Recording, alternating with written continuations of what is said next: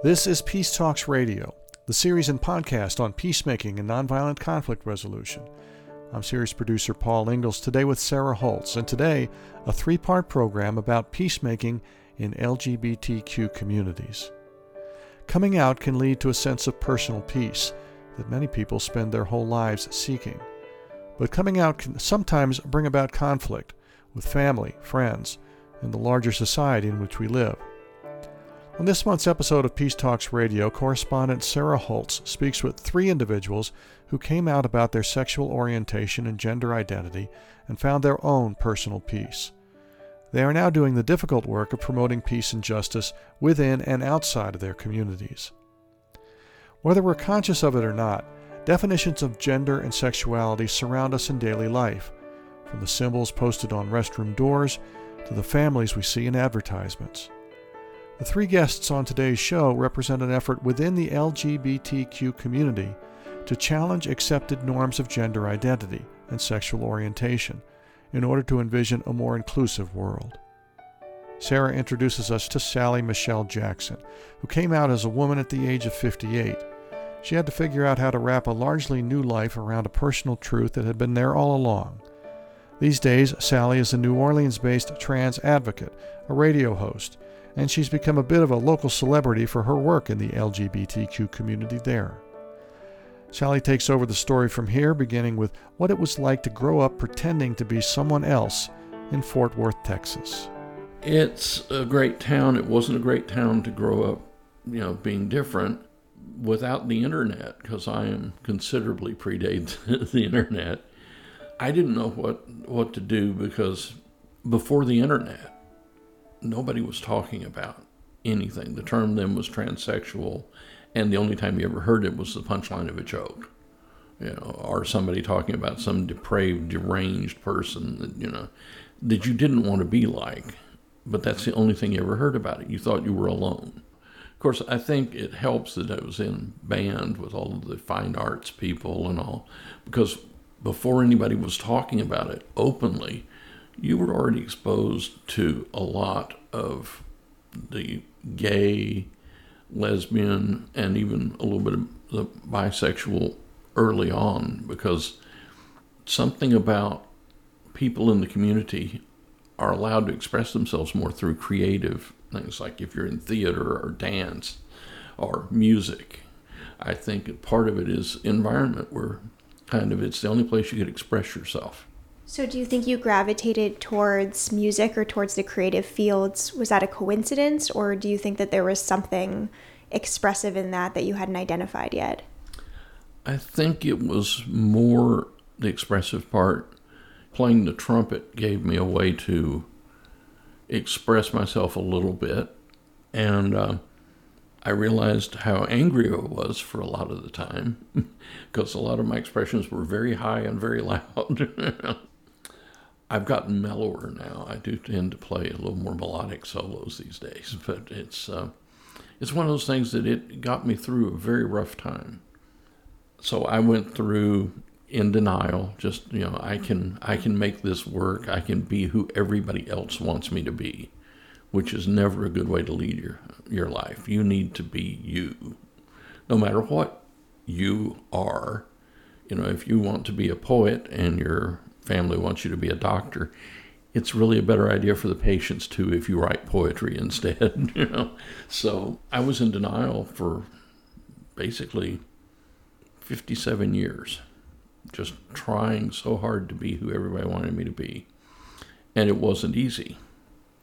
And somebody said, well, transitioning at a later age is going to be very difficult for you because you weren't, quote, socialized female.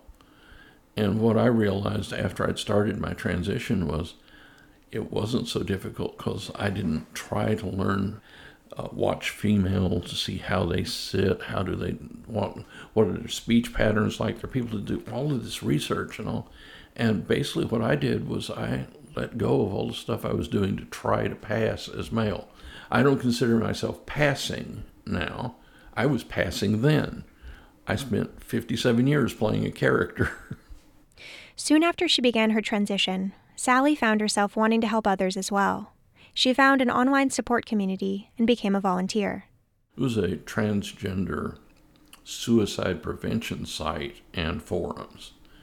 And I had gone on the forums to get some information. I started reading the stuff with people that were basically saying goodbye and watched what the moderators were trying to do to help them. And one night, uh, this is how I actually became an advocate. One night, a young man on uh, Vancouver Island, not in Vancouver, but on Vancouver Island, so he was up in the middle of the night for us. He was talking, basically saying his goodbyes to everybody because he was going to kill himself that night. And the moderator was talking to him and all the saying all the right things and all, but the kid wasn't connecting with him.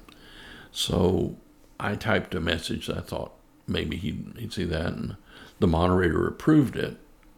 And then he read it and he responded to me, and we kept going like that, the three of us, for about 20 minutes or so. And then the moderator stopped typing anything. He was just sitting there reading and approving ours so we could keep talking to each other. And about an hour or so later, he said he was really tired. He wasn't going to make any decisions tonight. He was going to think about what we've been talking about. And so the moderator came on and said, "Remember, you have to give us 24 hours notice if you decide you're going to." you know. And then the next morning, uh, about midday, he came online and said that he'd done some serious thinking last night, and he realized his cat was upset because the cat either slept in the living room or on his bed, did one or the other. But the cat stood in the doorway to the room staring at him all night long, never moved. He was still there the next morning when he got up, and the cat's still sitting there like this. And he goes, So I guess when you're saying that people need you and would miss you, it's really true because he realized that even his cat would be very upset if he was gone. And so we go like, that was great. They made me a moderator within a week, and about two months later, he'd had such a turnaround in his viewpoints, and I was helping everybody else that they made him the youngest moderator that had ever been on the site at that point. After relocating from Fort Worth to New Orleans, Sally found other sources of support in a few local organizations, including the New Orleans chapter of PFLAG. Basically, when I went to PFLAG, I started there. I I needed help because I needed support. You feel like you're completely alone. I had two roommates at the time, and we were all three on the same journey and about the same point of the journey. So we were going outside to get more help. And during this time, there was there's an organization called the Louisiana Trans Advocates, was not in existence at this time. My two roommates had weekends free and were able to go help found that group. And it didn't take very long before I really didn't need to go to PFLAG for support anymore. I didn't need to go to the LTA for support anymore because I I felt like I'd arrived where I needed to be. And that was six years ago. Uh, I never thought of it before somebody else told me that I should go to these places mentioned, and one of them is because you're an example of someone who's made it. And I said, Well, I didn't really think I was that successful. I was working in a retail store, you know. And all this is, Yes, but you're accepted there. And you you're doing a job. I worked on commission and the money didn't go down after I transitioned. People just accepted it. I was kind of disappointed when the first guy didn't have a problem because I thought, you know, I've been dreading this for five years. The least you can do is storm out, you know. But it's just um, you reach a point where you're you realize that you're pretty comfortable with yourself, and when you've reached that point, it's amazing. They talk about passing, which we're not not crazy about anyway.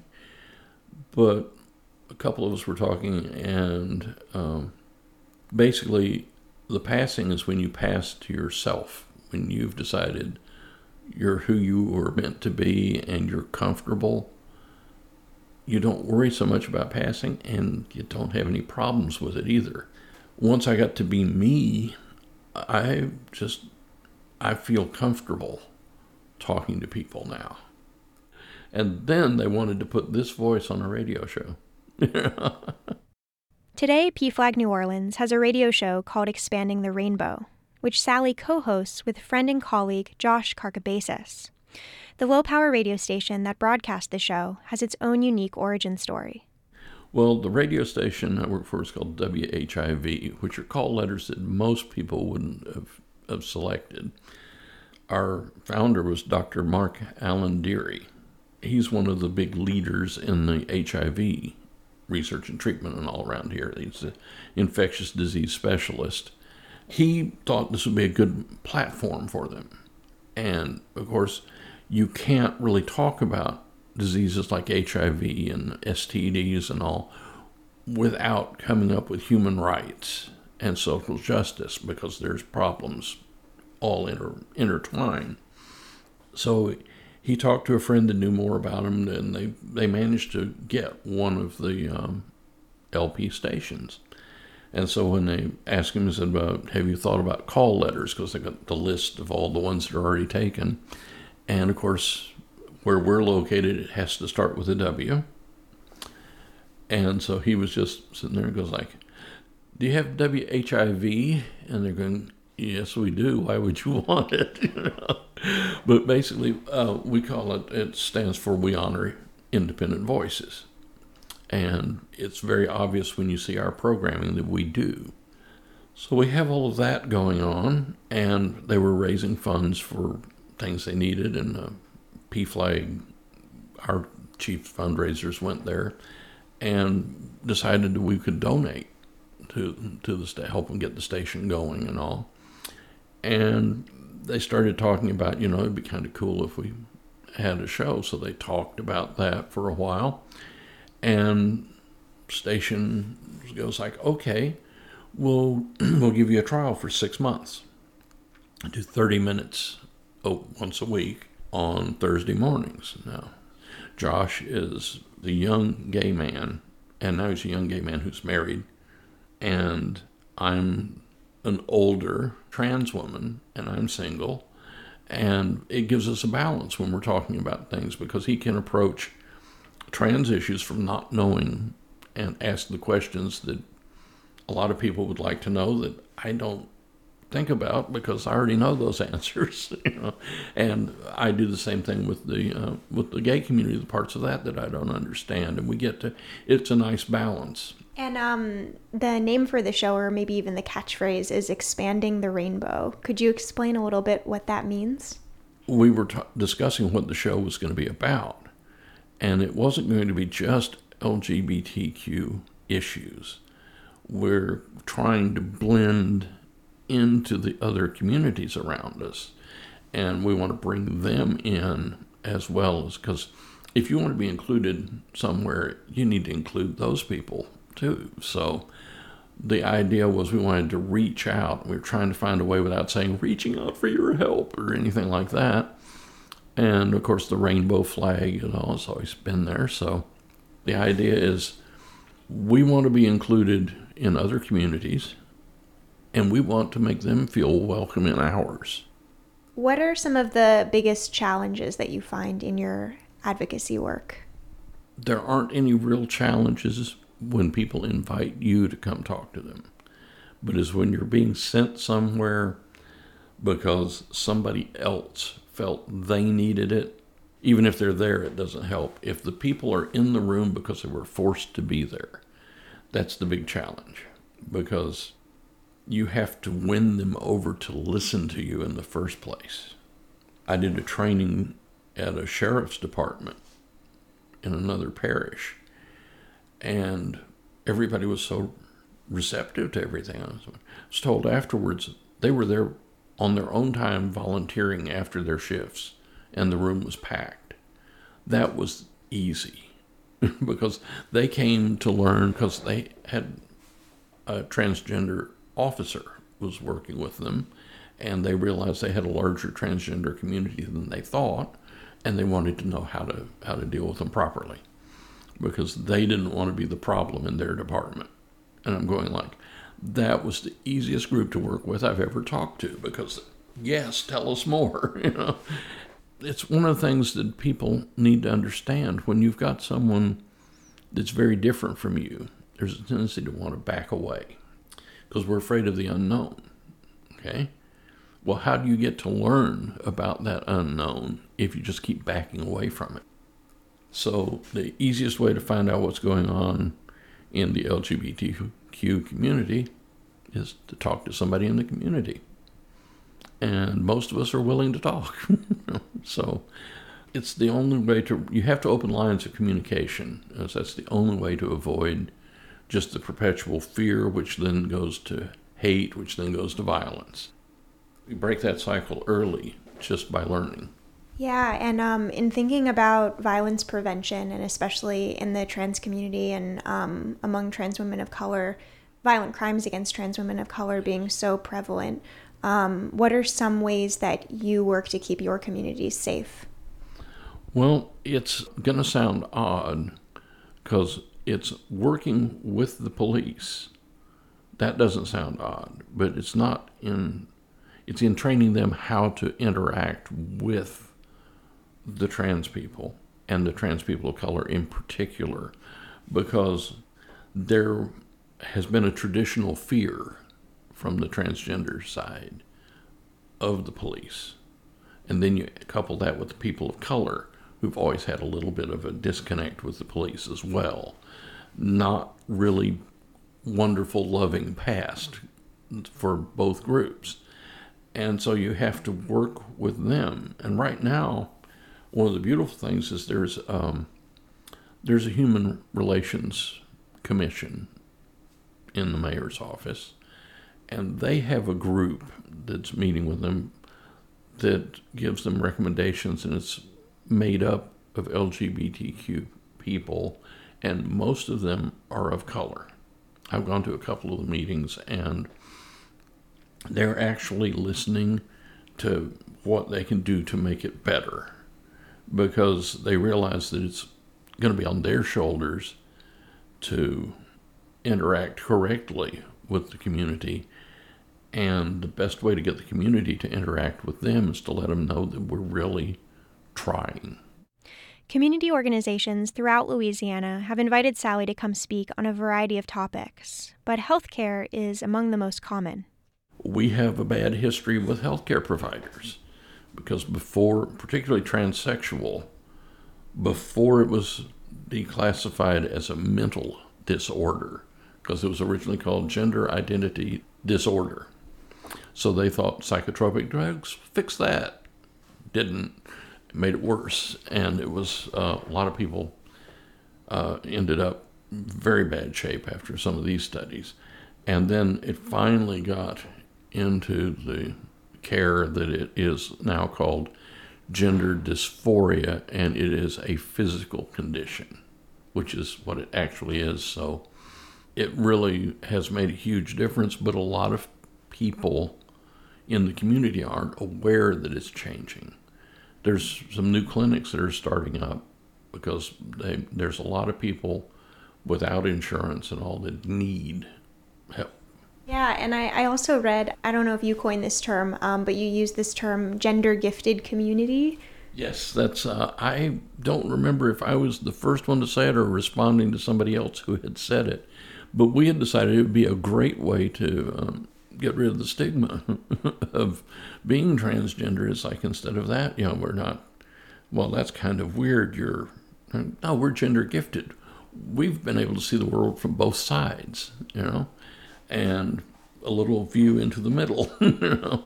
So for those of us who went binary one end to the other, either direction, we really have to work to understand the non binary because we were there and we didn't like it, but that's where they feel comfortable, where they belong. So I may not understand how anybody could feel comfortable there, but I know that's where they belong, so I wanted to learn more to be able to support them too. A lot of stuff you have to learn to to really be an advocate. But you don't have to learn that much to be an ally. All you have to learn is that you're talking to a person. You can hear Sarah Holtz's entire interview with Sally Michelle Jackson at our website, peacetalksradio.com. look for the May 2019 episode. Our episode on peacemaking in the LGBTQ community continues in a minute on Peace Talks Radio.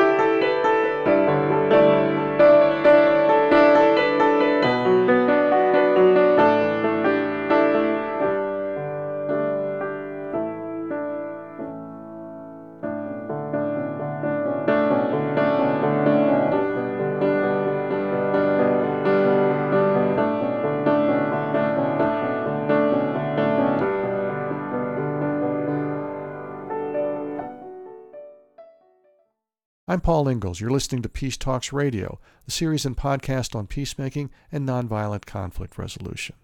Today, our correspondent Sarah Holtz is presenting three interviews to shed some light on peacemaking in the LGBTQ community. Next, Anne Marie Zanzil, who was feeling restless when she decided to go back to school to become a minister. At the age of 44, she was reckoning with the complicated feelings that come from being in the closet. After graduating from Yale Divinity School, she began working as a hospital chaplain for families facing end of life transitions. And while counseling others, she realized it was time for her to make a transformation of her own. Here's Anne Marie with our Sarah Holtz.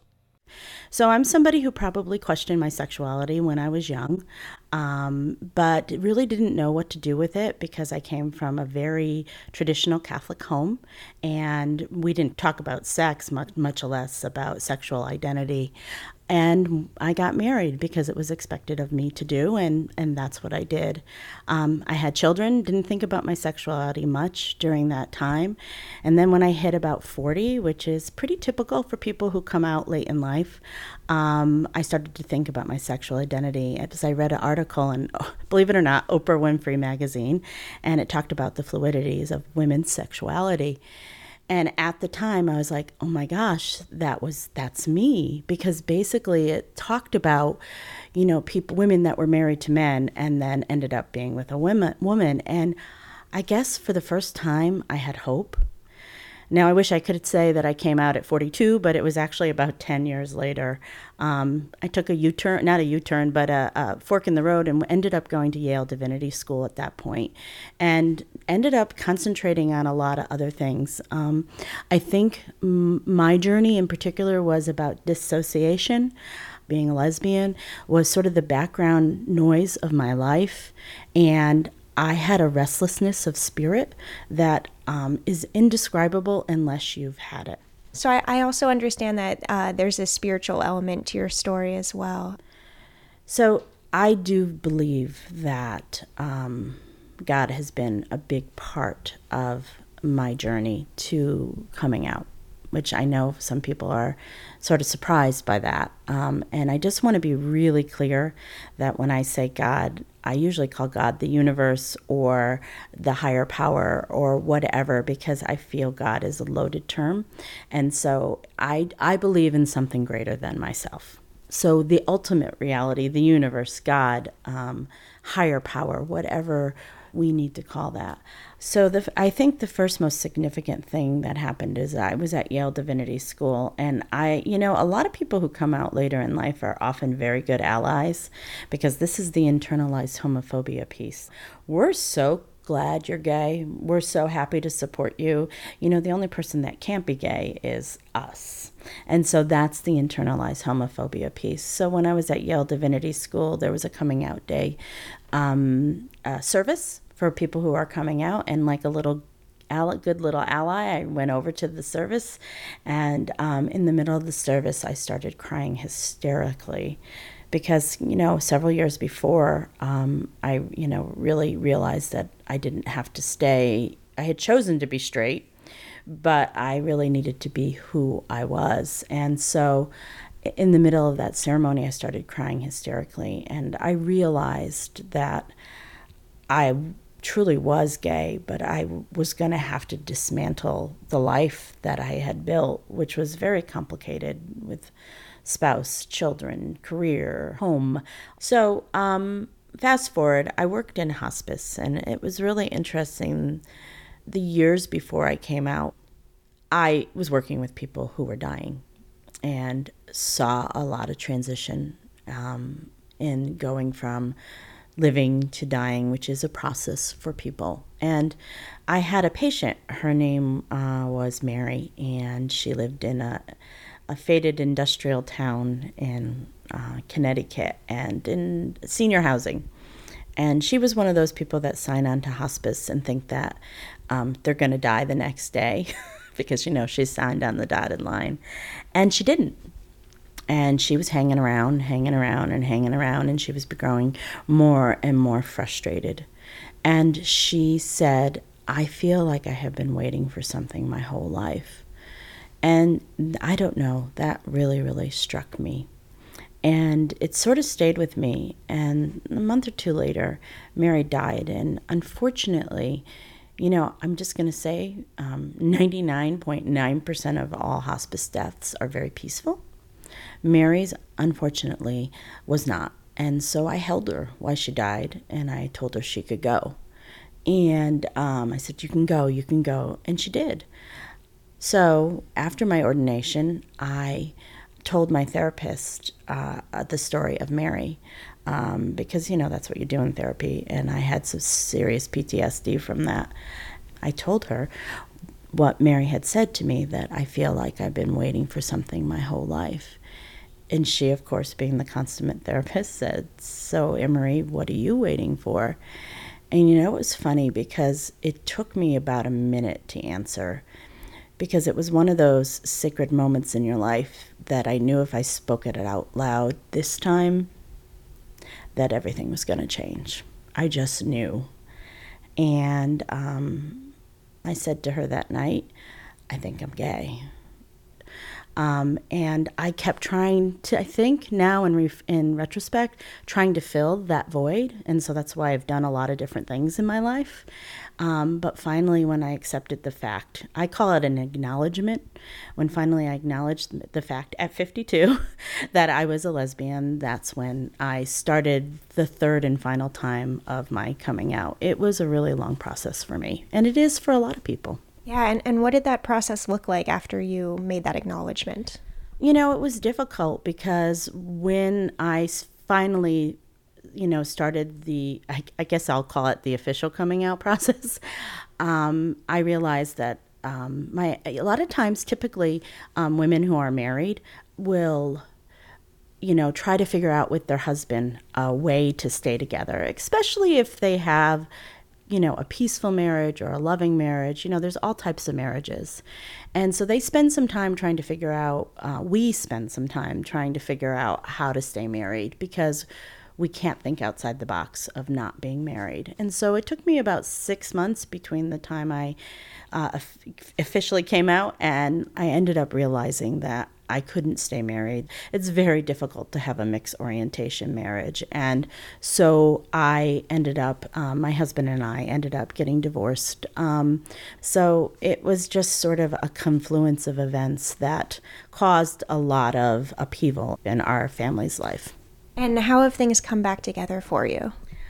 Well, I think it has come back together is that slowly um, I'm partnered now. I have been with um, my partner for uh, two and a half years.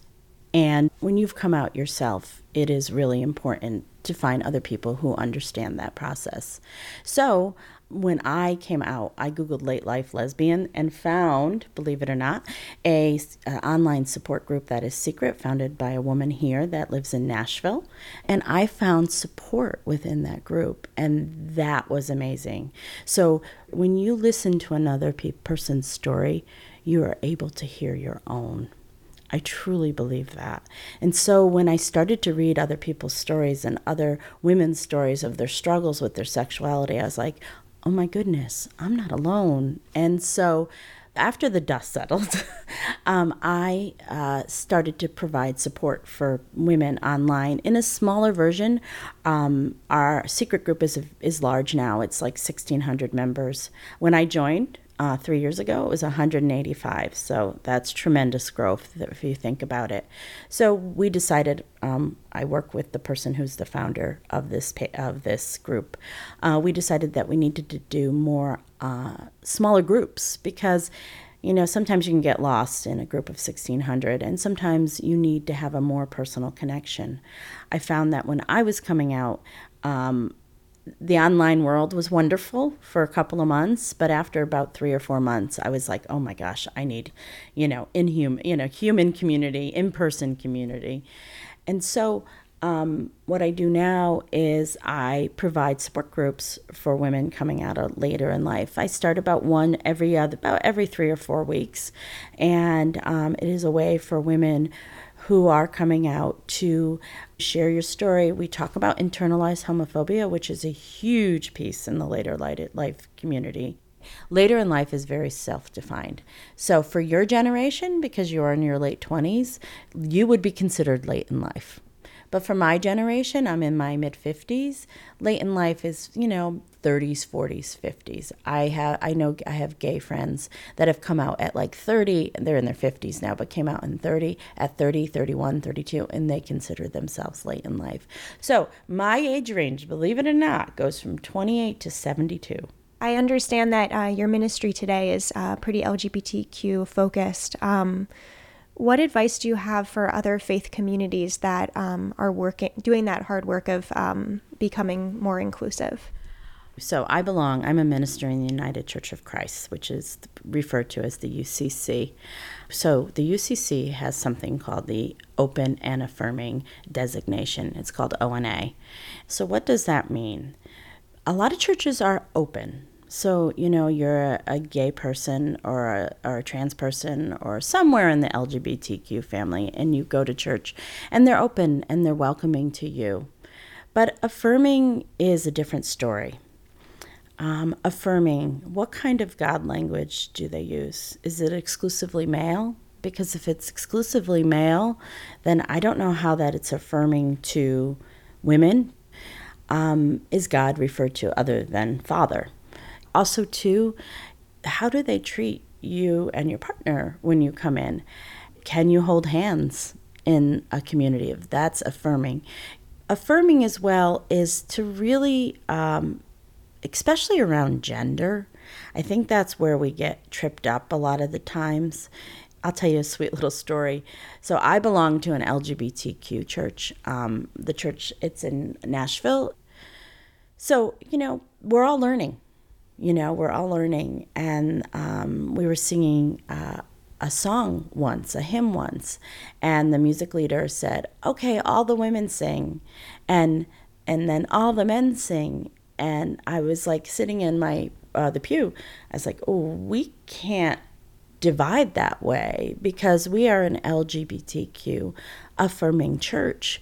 And so we have to be very careful about dividing among lines of gender because we have all varieties of gender attending our church. So it's really, really small stuff.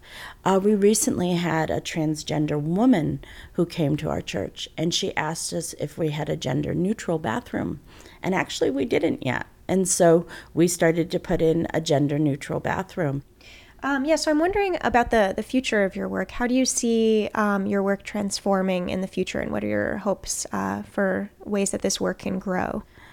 I think how I will go forward is that I will continue to be there for the people who are coming out later in life. I will continue to run support groups. But a wise friend of mine once said to me, just do what's in front of you and the rest will unfold.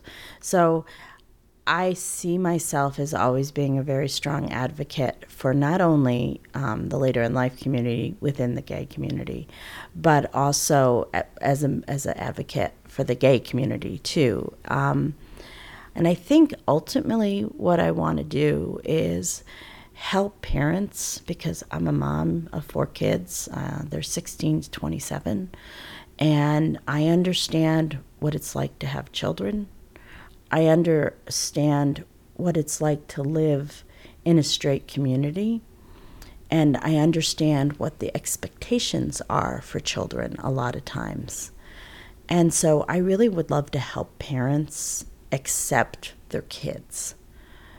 By I hope someday that they can hear my story and several other, you know, other women that I and men that I know and our struggles with our sexuality because when they hear those stories, most parents who love their children and are not struggling with their own religious stuff will say, Oh my goodness, I don't want that for my child. I just don't. So I think in the end, I would really love to be able to be with parents and, and families as they struggle to accept their kids. And I just want to say that um, this is about peace. I feel that when I came out, that the missing piece that was Anne Marie fell into place. And I have heard from others as well that women that come out later in life, pre coming out, have rates of anxiety and depression at 65 to 75, 70%. And a lot of them, once they come out, those things just go away. I still have sadness. You know, my sadness comes over me, but it's not the same as before. And I do believe my ordination really had a huge hand in my coming out um, because everything happened after it. And you know, I told a friend of mine of this who was a minister who was a minister and he said to me, "Well, of course, because ordination is you're being ordained as your whole self."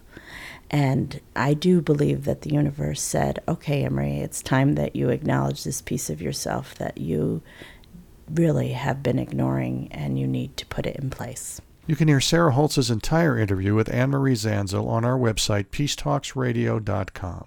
That's peacetalksradio.com. Sarah has another interview for us in a moment as our episode on peacemaking in the LGBTQ community continues in a minute on Peace Talks Radio.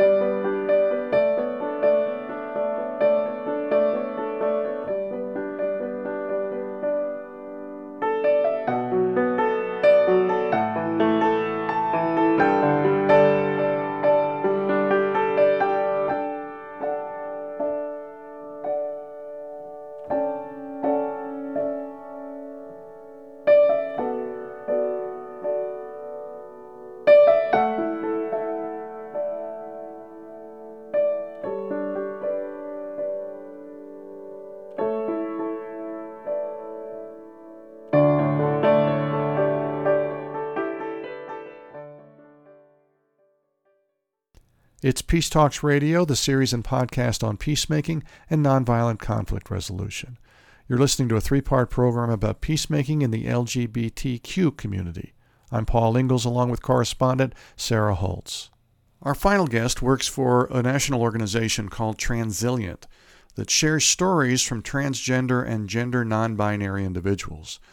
The project represents LGBTQ people of all ages, but it underscores how young people coming out today are looking beyond a binary framework of gender and sexuality.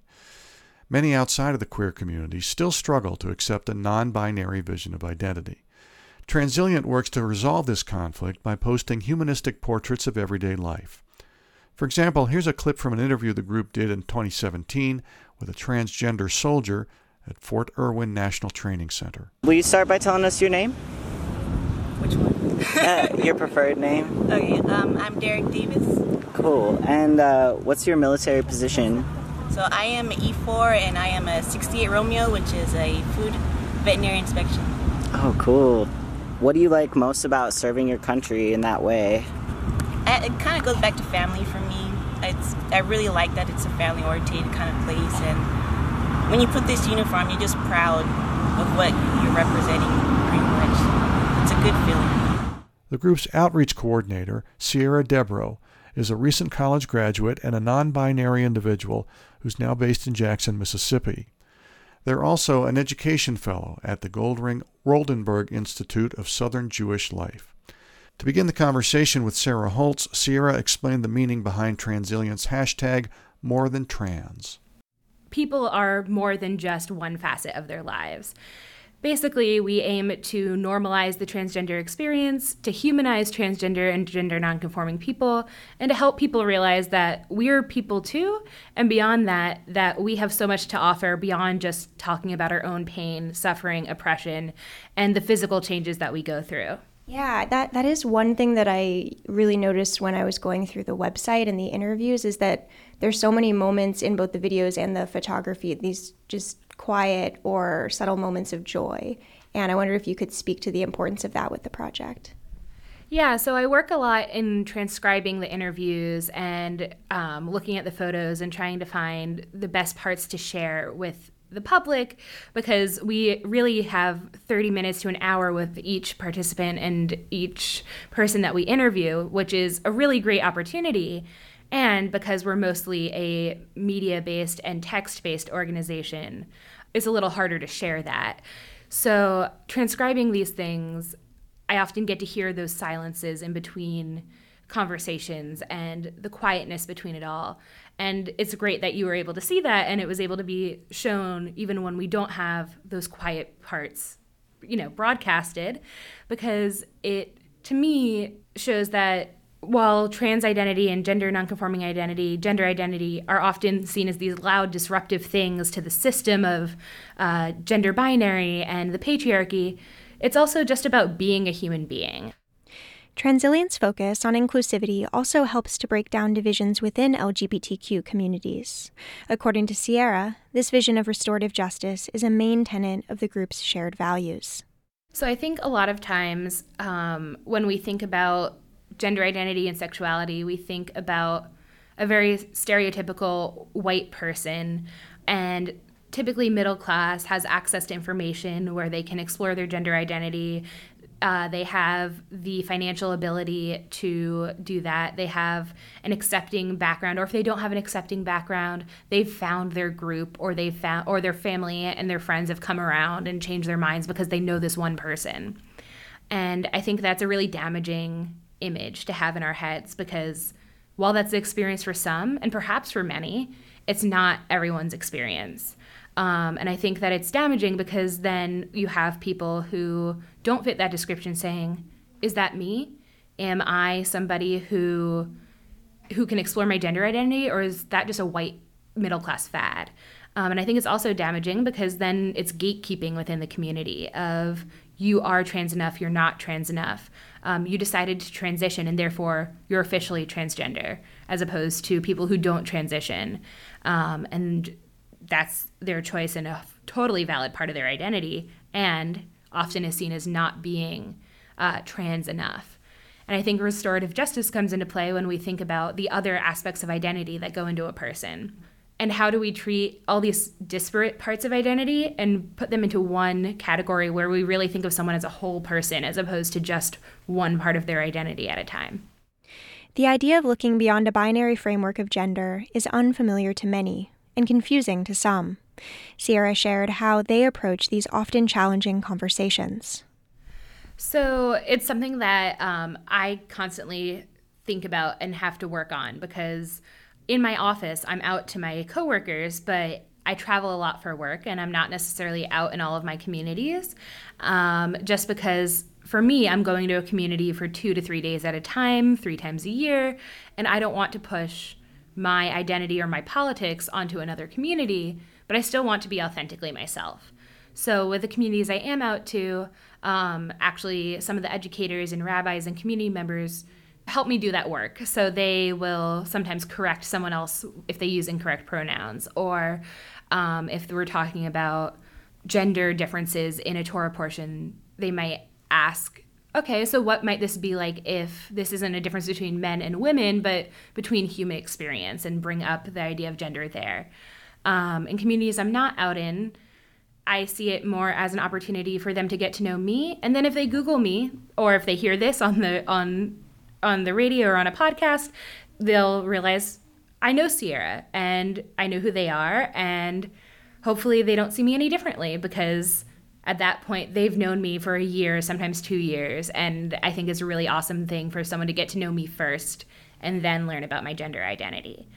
It's interesting because I've never had anyone in my life who's been a prof- in a professional in my professional field who is also out as trans or gender nonconforming.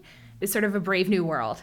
Um, I'm trying to determine how often do I correct people? Um, how do I talk about gender and sexual diversity? And when is it appropriate? When is it not?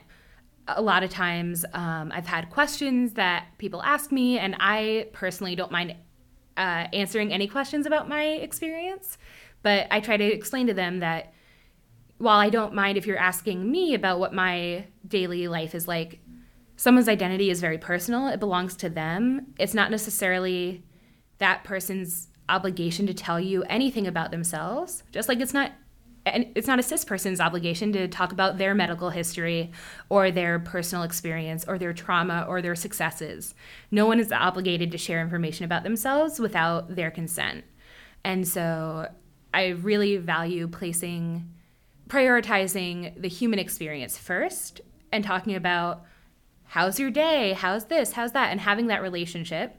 And then if the person's comfortable maybe they'll bring it up and and asking is it okay for me to ask you about something related to your gender identity? And if the person says no being very respectful of that.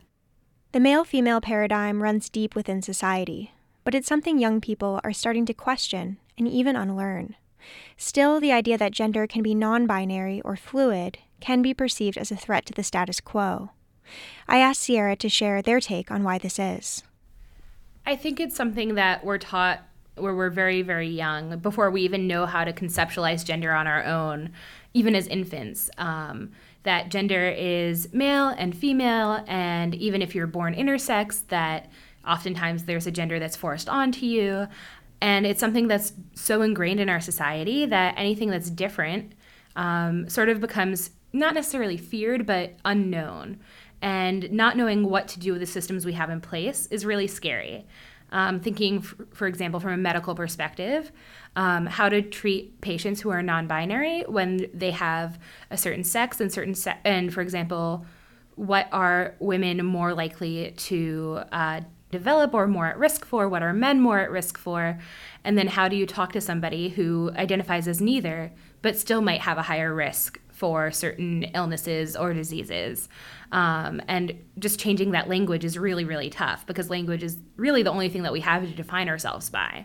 Um, I think also it is sort of threatening in a way to certain types of feminism in a way because I've heard a lot of the future is female, and that's wonderful. And I hope that the future is more female and that there is more access for women and for girls. But for me, I like to say that the future is non binary, it's beyond gender. And I feel like that's threatening because if that's the future, a lot of people think that means, you know, we're all going to dress in gray suits and have the same haircut. And it's something that I've heard um, that, you know, we're all going to look the same. Um, but I really think that gender is more playful than that and that it, it's so much more than that. So I think an unknown leads us to thinking what is the worst case scenario what is what if i'm doing everything wrong and what if everything i know about myself is wrong what if everything i know about my friend or my partner or everyone or my child? What if everything I know about this world is different?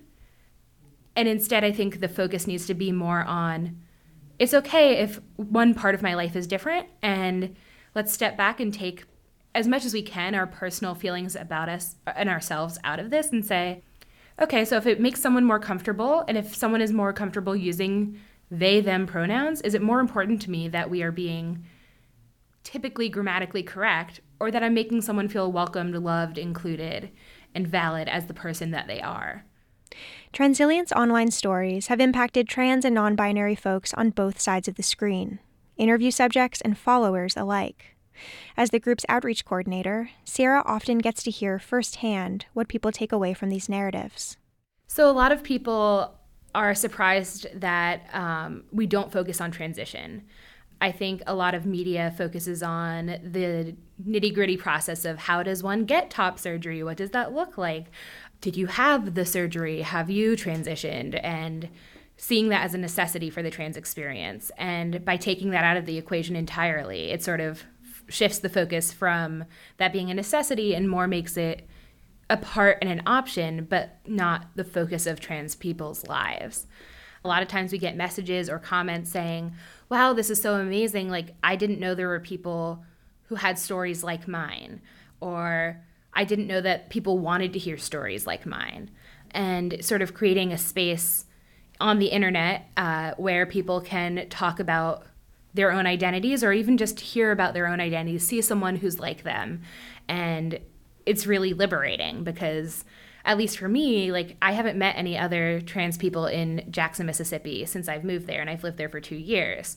And in terms of the people who are not part of the trans community who reach out to me, one thing that's really surprised me is that it's been so overwhelmingly positive. I think we've had one or two negative comments, and I think one of those is more coming from a place of curiosity and question than a place of negativity and judgment.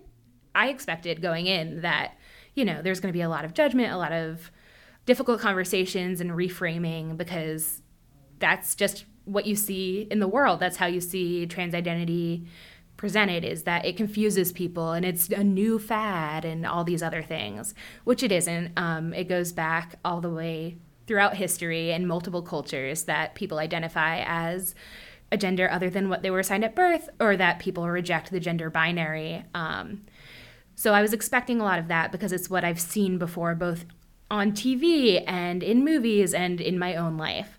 Um, but it's been so overwhelmingly positive that it really is a it's a bright spot. It's it's a really bright spot in a time when the world is not always so bright for trans people.